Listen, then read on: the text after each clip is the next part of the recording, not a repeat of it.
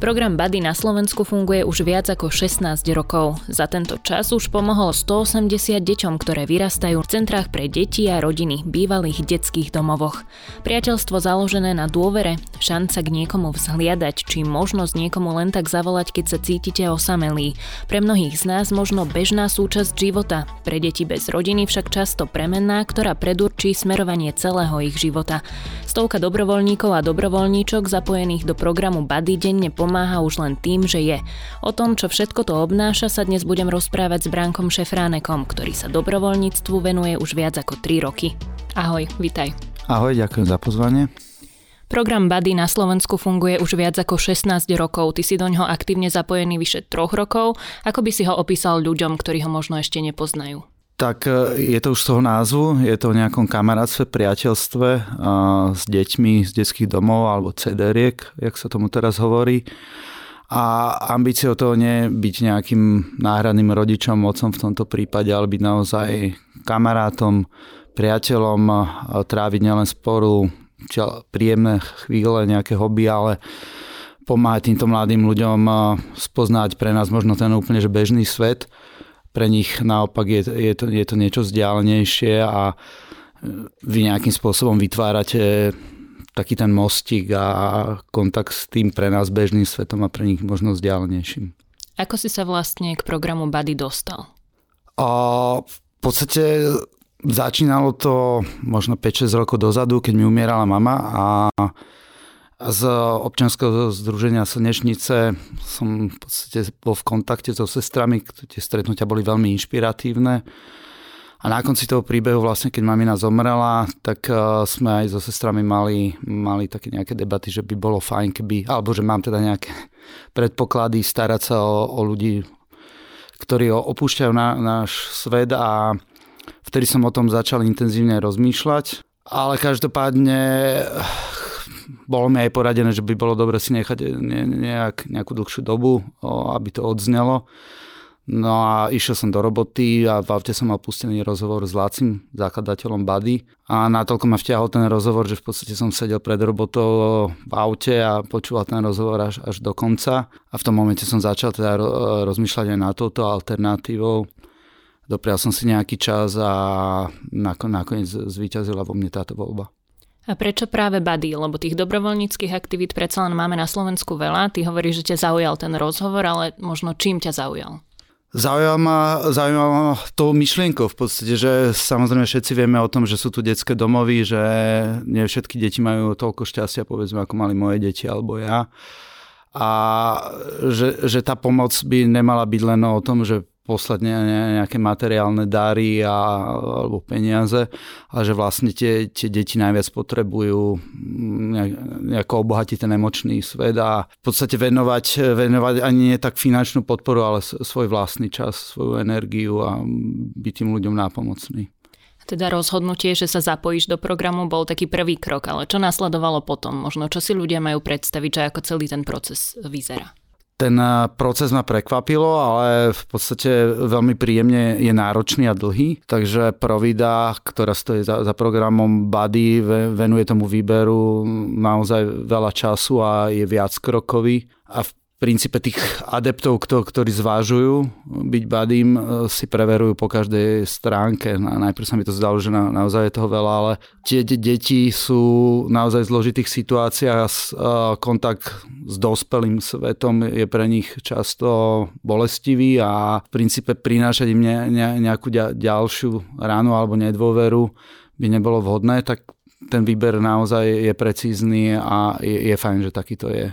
Takže si musel splniť nejaké kritériá, alebo ako si to mám predstaviť? Áno, áno, bolo to viacej nejakých rozhovorov. Najprv boli také menej formálne, kde, kde naozaj sa pýtali, čo je to motiváciou. Snažili sa zistiť, eh, z akého prostredia som, čo, čo vlastne tým chcem dosiahnuť a tak ďalej. No a potom po tom prvom kole samozrejme tie, tie nazvime to testy. A boli, boli samozrejme sofistikovanejšie a priamejšie a overovali okrem iného napríklad aj aj takú tú dôslednosť a dlhodobosť toho, toho úmyslu, lebo na, naozaj toto nie je, nie je program, ktorý povedzme urobíte pol roka, rok nejaké stretnutia, je, je to vlastne nastálo ten Čo vzťah. to znamená, že je to nastálo? Je to nejak časovo ohraničené? Aká je minimálna doba, dajme tomu, na zapojenie sa do toho programu? Práve, že nie. Už len, už len z toho pojmu, že, že, že ste teda buddy, kamarát, priateľ, tak priateľstva sa predsa nerušia. Takže by to malo byť nastal. Postupne si budujete ten vzťah a Samozrejme, že po dovršení 18 toho dieťaťa sa ten eh, vzťah formálne zmení, ale nič to nemení na tom, že, že a nechcem povedať, že len eh, ja som tu pre, pre ňo, ale naopak aj on pre mňa. Práca s deťmi celkovo a o to viac ešte zo znevýhodneného prostredia, z ktorého tieto deti pochádzajú, je náročná. Ty si dostával aj nejakú odbornú prípravu, ako k ním pristupovať, ako proste poňať aj to priateľstvo, alebo ako s nimi komunikovať vôbec? Provida, jak, jak sme spomínali od začiatku, ako veľmi precízne e, prístupuje k, k tomu samotnému výberu, ale, ale tam to nekončí. A poskytujú nám pravidelné školenia z rôznych oblastí, aj komunikačných, keď o nich hovoríte. Je to samozrejme viac menej na bázi dobrovoľnosti, ale je odporúčané, aby, aby sú tam nejaké kľúčové, ktorých treba naozaj zúčastniť, niektoré sú také akože nadstavbové, ale ten program školení dokonca aj počas COVID obdobia tu bol, bolo to samozrejme formou online, ale tá starostlivosť e, tam je naozaj dlhodobá a systematická. Plus máme každý svoju koordinátorku, koordinátora, s ktorým sa pravidelne stretávame a rozprávame o tom dobrovoľníctve, čo nám prináša, aké radosti, niekedy aj starosti, problémy, ako bežný život a aj títo koordinátori, teda konkrétne moja Katka mi je veľmi nápomocná. Ako som spomínala, ty už si do programu zapojený viac ako 3 roky. Ako to vyzerá teda z tej ľudskej stránky, alebo ako, ako vyzerá to priateľstvo s tým dieťaťom, možno na základe tvojich skúseností, ktoré zatiaľ máš? ja budem teda osobne hovoriť, tak v tom mojom prípade je to akože naozaj veľmi pekný vzťah. Na začiatku samozrejme sme si hľadali k sebe cestu, ale v princípe veľmi, veľmi rýchlo sme ju našli a ja mám pocit, že teraz je to z obi dvoch stran veľmi úprimné a ja sa za každým teším, keď, keď sme spolu. A... a ako to funguje? Možno koľko rokov má tvoj zverejnec? Aké boli tie prvé stretnutia? Ako trávite spolu ten čas?